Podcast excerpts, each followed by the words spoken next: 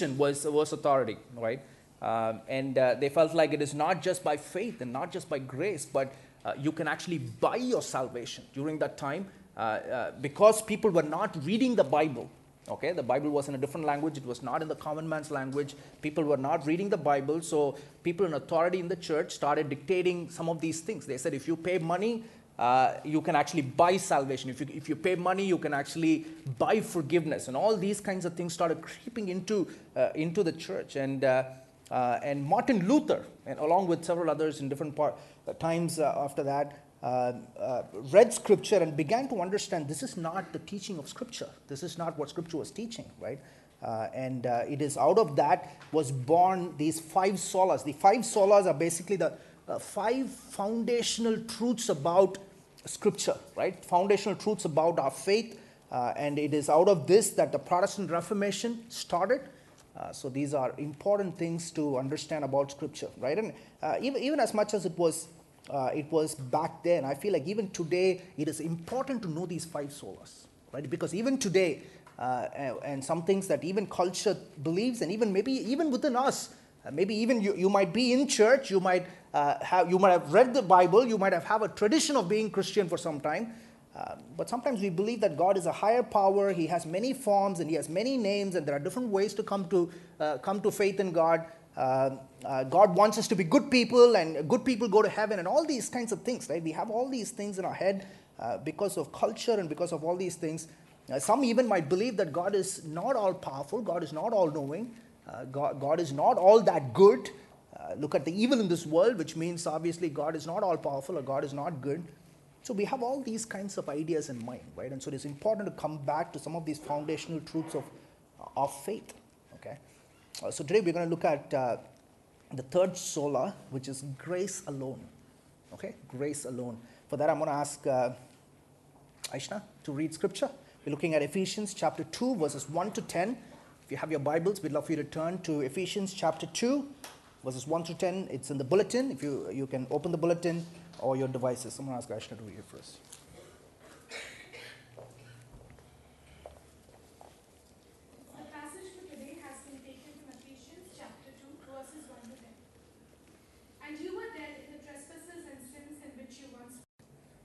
In Jesus' name I pray.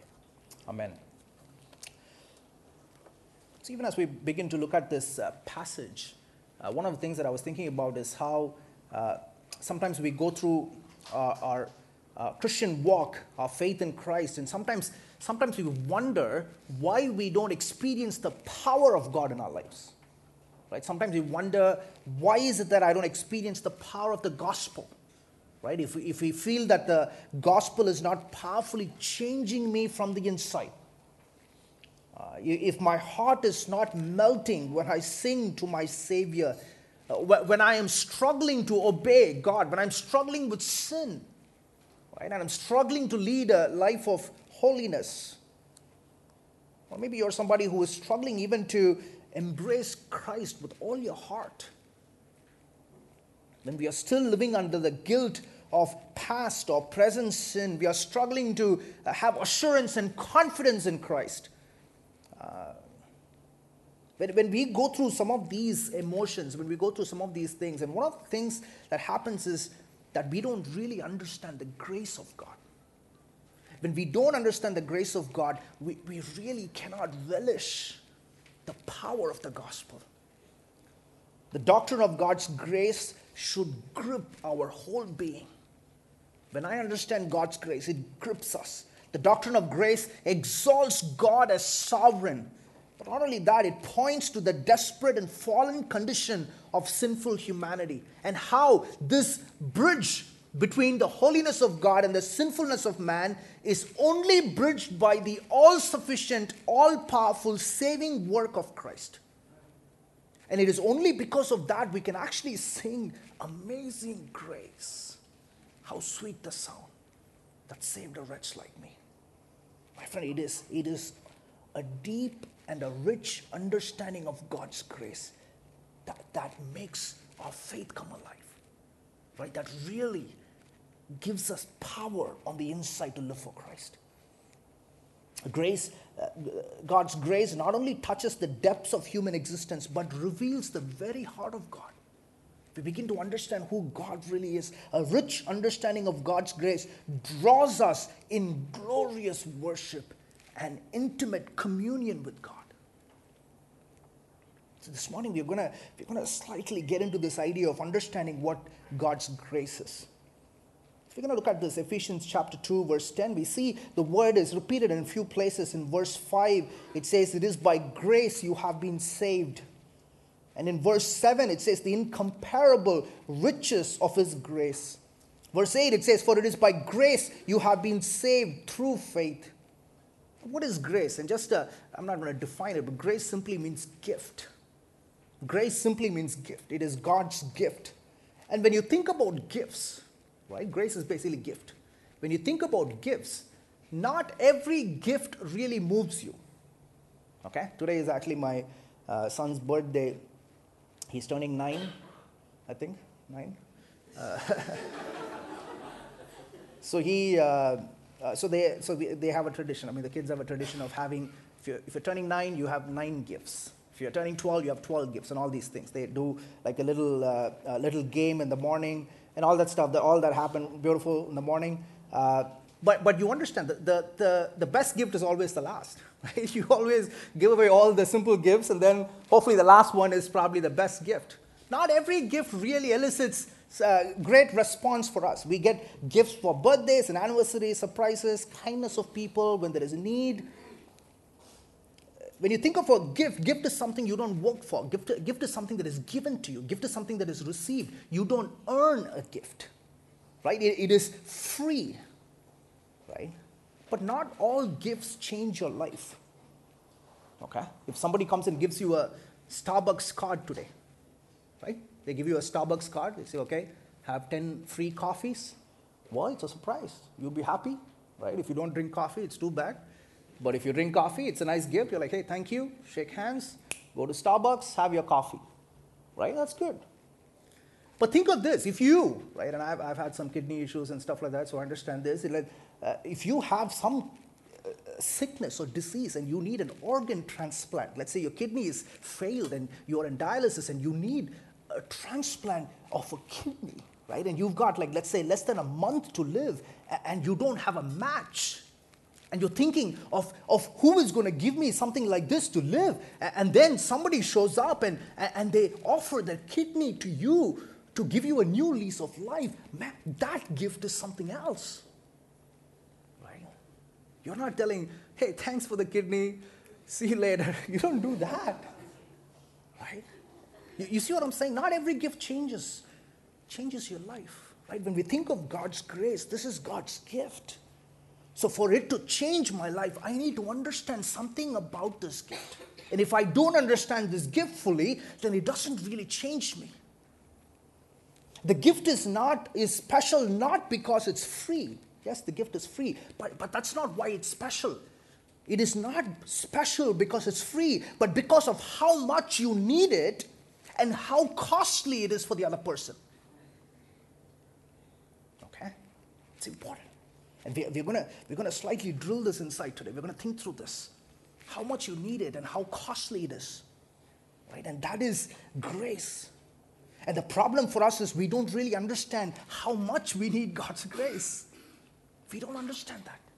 Uh, we don't understand how costly this grace was for God and for Jesus. So, firstly, as we begin to think about this, we're going to understand uh, understand, to, understand, to rightly understand God's gift, we've got to rightly understand our true condition. So, firstly, I want to place before you uh, uh, the, the deadness of sin. We are dead in sin. We are dead in sin. Look at verse 1. Verse 1. This is our true condition. This is our reality. Verse 1. It says, As for you, you were dead in your transgressions and sins, in which you used to live when you followed the ways of this world and of the ruler of the kingdom of the air, the Spirit who is now at work in those who are disobedient. All of us also lived among them at one time, gratifying the cravings of our flesh and following its desires and thoughts. Uh, like the rest, we were by nature deserving of wrath.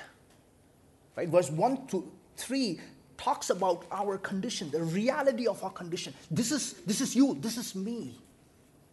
And the more I understand this, is how I can really appreciate the grace of God. So, firstly, scripture says that we are dead in sin. That if we notice, the Bible does not say that you were sick in your sin. There's a huge difference here. If you were sick, right, you can do something about it. You can actually go to the doctor. You, you can take some medicines. You, you can exercise or go on a diet. Right? There's something you could do to, uh, to do about your sickness. Right? You have an option. It is in your hands. But the Bible says you were what? You were dead in your sin and in your transgression. There is nothing that you can do that will change your deadness. You tracking me? Have you, have you seen a dead Have you, do you understand, right? We've seen enough Netflix to understand what dead body is, right? You are dead. There, is nothing within the body that can actually make itself come alive. Can it happen? No. Right? There is no degrees of deadness. Yes, of course, there is degrees of sickness, right? But there's no degrees of deadness. You are either alive or you are dead. And if you're dead, that's it. So scripture says you are dead in your sins, you are dead in your transgressions. We are spiritually dead. We don't need God as a consultant. We don't need God as a doctor. But what we need at that point, if you're spiritually dead, is a Savior who will resurrect you. Romans 5 says, in Adam, and again, we're going to quickly think through this, but in, in Adam, just as Adam sinned and fell, we all fell in Adam. We all died in Adam. Right? We, we sinned in him. We, we fell. We died. And it is because of that, because of Adam who represented us in that state, eh, we are sinners today. We are born in sin. And I want you to think about this. And it, sometimes it doesn't make sense, right? But as I, as, I, as I had kids and I began to see this in my own children, my, my son, all three of them, but lately my son, Sanjay, when he began to start speaking at the age of whatever, one, two, uh, when Sanjay and Sandeep would play and uh, they would break a toy. And then immediately Sanjay would come to me, right? The little one, two years old, right? He'll come to me. And immediately, even though it is his fault, he will point his fingers at the other guy right? It's not my fault, it's him, Sandeep, right? Two years old. Who broke this? Not me. How many people? How many people are in the room? Only one. Who broke it? Not me, right? Where does he learn this? Have you thought about this with kids? I don't know if you're teachers, you've seen, maybe you, you work with little kids, and have you, have you seen the depravity that comes out of children? Who teaches this? You think the parents teach this? You think I've taught my kids to lie through the teeth? As a professional, you think I teach him that? No. There is something about our hearts that is broken. It doesn't matter how educated he becomes, right? We think, oh, well, education is going to solve him. Or he, we think all this culture and all, somehow that's going to help. No, my friend, he's going to become a professional liar like I am, right? You're an educated liar. That's what you are. Right? There's something about our broken hearts there's something about our hearts that's broken. And scripture says we are spiritually broken. We are spiritually what? Dead. You're thinking, Ranjit, does this mean everybody is equally bad? No, everybody's not equally bad. Obviously, there are different things we do, but everybody is equally dead. You tracking me? Everybody is equally dead. You, you could be doing good things. You could, you could work for justice. You could be kind and you could be generous. You could help people. And you could be in that spectrum, or uh, somebody else could be really evil. And there's all that spectrum of wickedness and violence and all these things. But everybody is equally spiritually dead. The good people and the bad people, the nice people and the not so nice. Everybody is spiritually dead. This is our starting point. You, you are dead on arrival. This is what Ephesians 2 1 says. It says, verse 1 As for you, you were dead in your transgressions and sins. Verse 2 uh, explains this further. It talks about this idea of being enslaved and in bondage. It says, In which you used to live when you followed the ways of this world. And the ruler of the kingdom of the air, the spirit who is now at work in those who are disobedient, this idea of you're enslaved to the ruler uh, of this world. Verse 3 it talks about how we are objects of wrath and condemnation. It says, All of us also lived among them at one time, gratifying the cravings of our flesh and following its desires and thoughts. Like the rest, we were by nature deserving of wrath. This is who we are. Even as you read scripture, 2 Corinthians 4 says, You are blind. Psalm 51 says, You are sinful. Jeremiah 17 says, You are deceitful. Luke 19 says, You are lost. Jeremiah 13 says, You are helpless.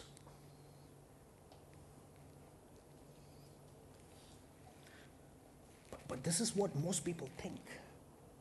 This is, this, is, this is not what we think. This is how we think. We think I'm basically good. We are all basically good. And because I'm basically good, God will have to bless me. I'm basically good.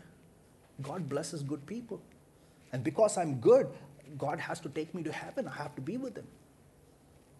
This is how we think. But this is not what Scripture says. We, we can think like that, but that is not the reality.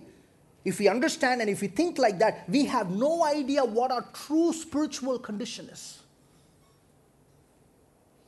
Maybe you're sitting here, you're saying, Ranjit, I don't like this. This is, this is too honest. I don't like this. Would, would you rather have another way of teaching that says, oh, you're amazing? You're just amazing. Go try, go do, go climb mountains and go give money. Is that what you want? Is that what you want? My friend, scripture gives an honest evaluation of who you are. And yes, it makes us uncomfortable. Yes, I don't like it, but this is the honest truth. Romans 3:10 says there is no one righteous, not even one. There is no one who understands. There is no one who seeks God. All have turned away. They have together become worthless. There is no one who does good, not even one. And my friend, unless we grasp our true condition, we will never understand God's grace. We will never understand His grace. And for me, one of the uh, one of the stories that capture me in terms of my understanding is uh, it, it's, an, it's a true incident that happened in Chile. I don't know if I've mentioned this before. This is an accident that happened in Chile in 2010, right? It's a mining accident. Do you remember what that is? It's a mining accident. There were 33 men who were trapped uh, almost 700 meters or 2,500, 2,500 feet below ground. And it's almost, uh, they say it's like almost two Empire State Building kind of depth. I mean, they're kind of stuck there. Now, I want you to think about, I want you to imagine this. 33 people stuck underground. It's not like they can be Spider Man and come out. They can't, they can't do that. Right? They can't just crawl. It's not going to happen. In fact, they say how there was a huge block of stone that weighs like an Empire State Building that kind of fell and blocked the whole thing. There is no way they're going to dig out of that place. They are stuck. You tracking me? They're stuck. They're not getting out.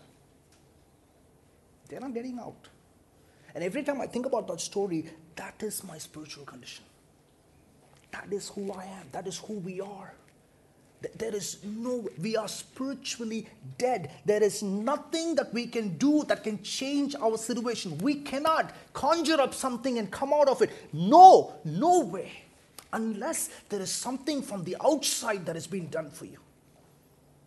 And if you, if you remember that story, that, that incident, I mean, after almost like 69 days, I think, right? And there were people who sent some capsule, there were people from the outside trying to reach them, and then help was given to them. Right? If you're spiritually there, there has to be something from the outside that has to be done to you. So, this is our condition. You are dead in sin. And now the gift of God's grace comes to you at that state when you are helpless, when you are broken, when you are dead. the gift of God comes to you at that state. All right, let's see what that is. God's grace. Verse 4. The grace of God. Verse 4 it says, And because of his great love for us, God, who is rich in mercy, made us alive with Christ, even when we were dead in transgressions. It is by grace you have been saved. And God raised us up with Christ and seated us with Him in the heavenly realms in Christ Jesus, in order that in the coming ages He might show the incomparable riches of His grace expressed in His kindness to us in Christ Jesus. For it is by grace you have been saved through faith. And this is not from yourselves, it is the gift of God, not by works, so that no one can boast. It's amazing. I don't know if you've noticed uh, just the, the number of times it, it kind of says certain things again and again. And, and I, am sure you'll notice that it, it talks about how it, it uses the phrase with Christ again and again. In verse 5, it says, with Christ. Verse 6, you are raised up with Christ, seated us with Him, that is Christ. And again, in the end of verse 6, uh, heavenly realms in Christ Jesus. Verse 7, again at the end of verse 7, in His kindness to us in Christ Jesus. It, it, everything is in Christ, it is by Christ, it is through Christ. And, and you notice it is by grace alone and through faith alone. And this, this this passage just exudes the idea of how there is nothing you and I can do. It is a gift of God. The first part, the first three verses, we saw how we are, we are dead, we are enslaved, we are objects of wrath and condemnation. But here we begin to see what God does to us, what God is doing for us. There are three verbs that, that capture this passage, right? And all three verbs have this, uh, this, this uh, kind of prefix before it in Greek. And the way it's translated in English is it says it is with Christ and with Christ, right? You see in verse 5, right? Made us, made us alive with Christ. So the word is, is syn, right? Which basically the root word is synonymous or synchronous and all these things, right? This idea that it's together. It's together, right? Uh, so, so what basically it means is verse 5 God, in His rich mercy, made us alive together with Christ. And verse 6, and God raised us up. That's another next, next thing. God raised us up together with Christ and seated us with Him, with Christ, together with Christ. Right? And all three, all of these three uh, verses, all these three tenses are past tenses. Again, something that has been done for you together because of Christ, through Christ. When it says you are made alive together, you are no longer spiritually dead. Verse 6, when it says you are raised up together with Christ, you are no longer under guilt and shame. Verse 6, when it says you are seated together with Christ, you are seated at a place of honor and recognition and acceptance. And all this is summed up in verse 8. It says, It is by grace you have been saved through faith. It is not by your works. It is not something you have contributed, it is simply because of God's grace. There is a great transfer that happens. And I want you to imagine, right? You, you are dead, you are spiritually dead. There is a great transfer that happens. What, what I deserve is being given to Jesus, and what he deserves is being given to me. There is a great transfer. I deserve to be alienated from God. I deserve punishment and condemnation. Jesus, for living a perfect life, for obeying the law, or for doing all the right things, he deserved honor and praise and proclamation that, well done, my faithful servant. He deserved all that. But my friend, on the cross, on the cross, I got what he deserved and he got what I deserved. On the cross, Jesus did not cry because of pain in his hands, because of the nails, or because nails were on his feet, or because he was wearing a crown of thorns. No, he cried, saying, My God, my God, why have you forsaken me? It is what I deserved. It is what I deserved. But on the cross, Jesus, there was a great exchange. He took what I deserved. He who knew no sin became sin for me. My friend, it is by grace you have been saved. It is not by your works, it is not what I have done. When I look at the cross, when I understand what Jesus did for me on the cross, suddenly I began to realize God's grace is a free gift, but it is not cheap. It was a costly gift. It cost Jesus his very life. And we don't deserve it, we cannot afford it, but we needed it. We cannot live without it. If the knowledge that you're saved utterly by the grace of God does not thrill you, my friend, I want you to understand this. It doesn't matter what you've done, what your background is. It doesn't matter how sinful you are and, and, and, the, and the guilt and sin that is ever before you. It doesn't matter. The grace of God is so much richer and so much powerful. There is no sin on earth that Jesus and his blood can never forgive. And if the knowledge that you are utterly saved by the grace of God does not thrill you all the time, if it does not explode joy, infuse joy into your life, my friend, then you don't understand how big a sinner you are and how great His mercy and grace is for you.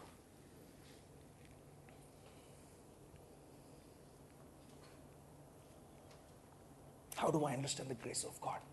I understand the grace of God by understanding the magnitude of my sin. And I understand the costliness of what Jesus did for me. And my friend, when I begin to understand that, oh, His grace is sweeter. His grace produces joy. There is gratitude welling up within me. And even as we think about this, and I, I want to quickly, quickly talk about this, because in our culture, we always hear this. Some of us might say, yes, God's grace is a gift. But, but, uh, but, but you have to believe. You have to believe. Right? Yes, you can bring somebody to the water, but you have to drink the water. You, you heard of that? Right? You have to drink the water. You have to believe. God, God has done his part. Now you have to do your part, which is faith, which is believing. This sounds very spiritual, but it is not biblical. I want us to think through this. It sounds very spiritual, but it is not biblical. You have no part in your salvation. Never come to the cross thinking that somehow you have believed Him. No, my friend. Even the faith that you have is a gift from God. And I want you to understand this. It is not because you are somehow superior to somebody else. Oh, these are people who don't know Christ, but you have conjured up the faith within you apart from Christ. There is nothing good in us apart from Christ. And I want us to understand this. Verse 8 says, For it is by grace you have been saved through faith. and he qualifies this. He qualifies the salvation and the faith. He says, It is not from yourselves. Even the faith, even the saving faith you have, it is not from yourselves. It is a gift of God, not by works so that no one can boast. what, what is saving faith? What is this faith then? I thought I have to believe. I thought I have to have all these things. No, it is not something that I do along with what Christ has done, because apart from Christ, we lack the intellectual ability to understand the gospel or the moral ability to believe the gospel. We cannot do anything apart from Christ. Even faith we have is a gift from God. And I want you to understand this. This is the reality. This is the reality. Today, when we worship God, Oh, do not shortchange his glory by thinking you chose him. No, he chose you. Even the faith that you have is because he gave it to you. This is his grace. Saving faith is a gift of God. The character of saving faith is to rest and to receive. It is not to offer something in return. My faith is not something in return I offer to Him for what He has done to me. No, my friends. Saving faith is like an open, empty hand that you receive what Jesus has done for you. This is saving faith. It's an empty hand of faith. We bring nothing. We don't conjure up this faith. We merely exercise faith that God gives us. The perfect righteousness of Christ is God's gift. And even the means by which we receive it is the Lord's gift given to us. And this is why His grace is so beautiful. It is so beautiful. It is apart from works. I cannot boast in anything. Everything you have today is because of His grace. Oh, the knowledge of our Savior. Everything. If you can worship Him, if you understand, everything is because He has given it to you. It is by grace. So we see the dead. We are dead in sin. We see the grace of God. And lastly, I'm going to quickly finish with how this changes our life. It gives us a new life. And I begin to understand the grace of God, my life changes radically. And this is where I want you to ponder in your own heart is your life changing? How, how does this life look like? In verse 10, it alludes to something. It says in verse 10 For we are God's handiwork, created in Christ Jesus to do good works which God prepared in advance for us to do. Even the good works is by His grace. Now, I'm going to quickly give you three things that your life will experience when you begin to understand His grace. The first thing is holiness. Oh, my friends, I want you to think about this. My young friend, my young friend, I want to plead with you. Because Paul in Romans talks about this. The moment we encounter the grace of God, if the question you're asking is, oh, yes, if, if God is so forgiving, if Jesus is so loving, then can I do anything I want? Can I go ahead and do anything? Can I just sin? Can I just do whatever I want? Can I live my life? If you're going to ask Paul that question, Paul is going to tell you, my friend, you have not understood his grace. If that's the question that keeps coming in your heart, when you look at his grace and you say, Now can I sin? Because grace may abound, Paul is going to tell you, and I will tell you today, you have not understood his grace. Because when you understand, a right understanding of God's grace awakens love for Him. Oh, love awakens love. A right understanding of His grace motivates you to live a holy life, not to abuse God's love. Now, what do you think about this? Let's say, let's say I'm getting married to Deepa. Let's, uh, uh, so many years back, I don't know when that was, but anyway, so we get married, and, and let's say Deepa is professing her love through the vows. And she's saying, Ranjit, uh, through riches or poorer, through all these things, I'm going to love you. And she, she portrays a love for me. She makes a covenant with me. She says, I'm not going to leave you. I'm going to love you forever. And she is doing that to me.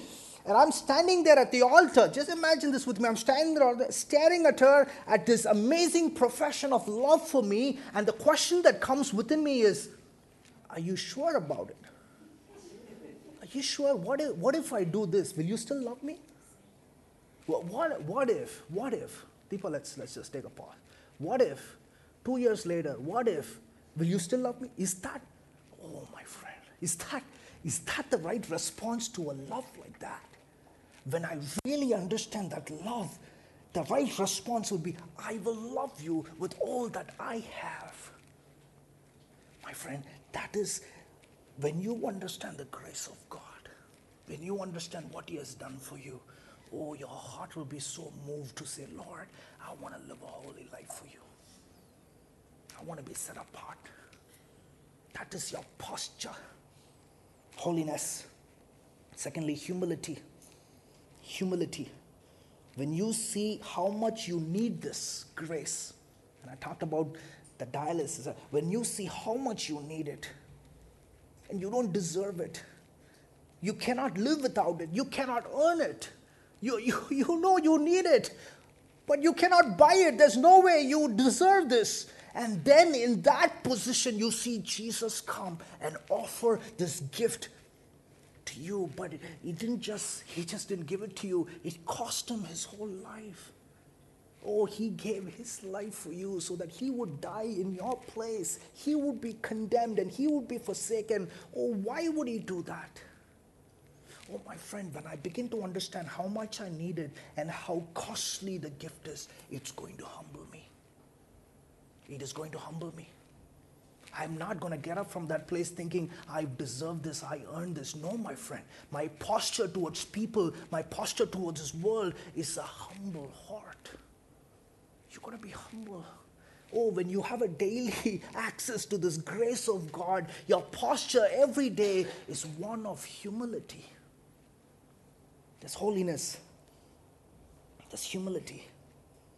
You're not superior, you're not judgmental, you're not critical, you're not you don't feel you're better than people, you're not arrogant, you're not proud, you're not even depressed in self-hatred because that is also a form of pride. Nothing. You, you are so enamored with the grace of God that it humbles you completely.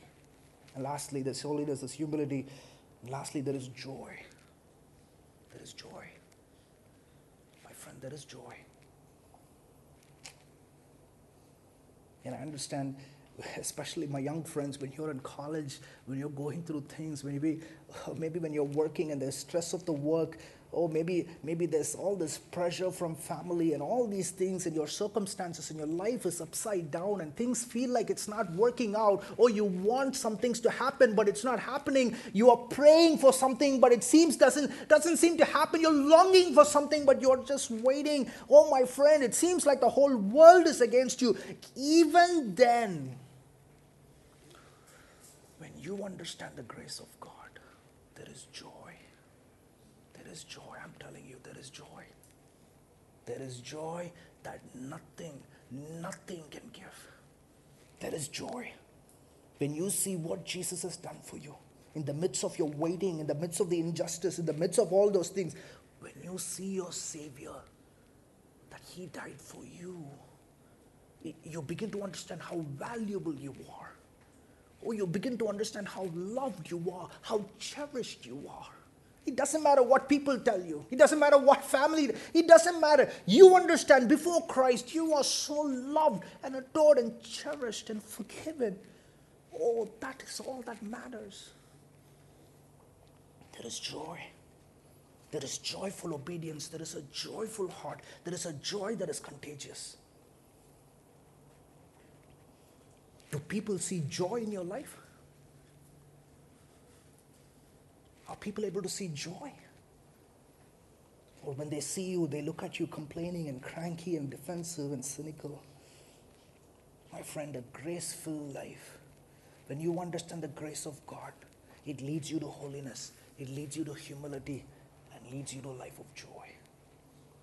And, and, if, and if there's something that you feel, you know what, Ranjit, it makes sense.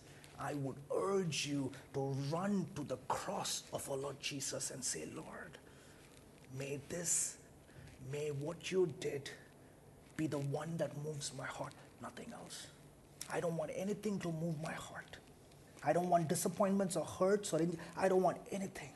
May what you what you did on that cross for me, may that be the one that rules my heart. May your grace alone be my anchor. Let's pray.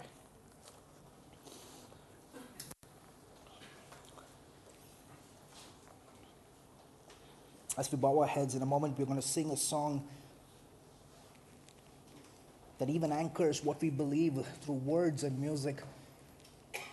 But as we prepare our hearts, would you come before Him and would you say, Lord Jesus, how often I have lost sight of your grace. Father, how often I've lost sight of what you have done for me. This morning, would you, as, as, as God's people, as individuals, as families, we come before Him and say, Father, forgive us. Father, forgive us because forgive me for being so selfish and self centered. Forgive me because I, my life revolves around me. Forgive me because I've lost sight. I don't know. I don't understand your grace.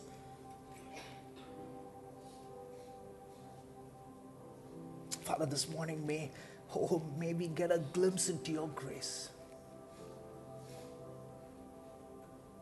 Maybe understand the, the riches and the depth of your grace. Oh, it is by grace we have been saved through faith.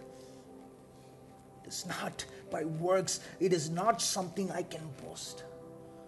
This morning we come before you recognizing that we, can, we cannot boast in anything. Father, this morning we lay our crowns before you. We lay our accomplishments and all the things that we think we can boast. We lay it at your feet and we count it rubbish, like how Paul says. This morning we boast in nothing apart from the cross of Christ. Father, we thank you. We thank you because you are a God of grace. Oh, you're a God of grace. It is by grace that you sent Jesus into this world to die for us. Oh, it is by grace that Jesus sent the Spirit to indwell in us. It is by grace that you have given us gifts to serve you, to know you, to be part of our family. It is all your grace. Help us never to forget that. In Jesus' name, amen.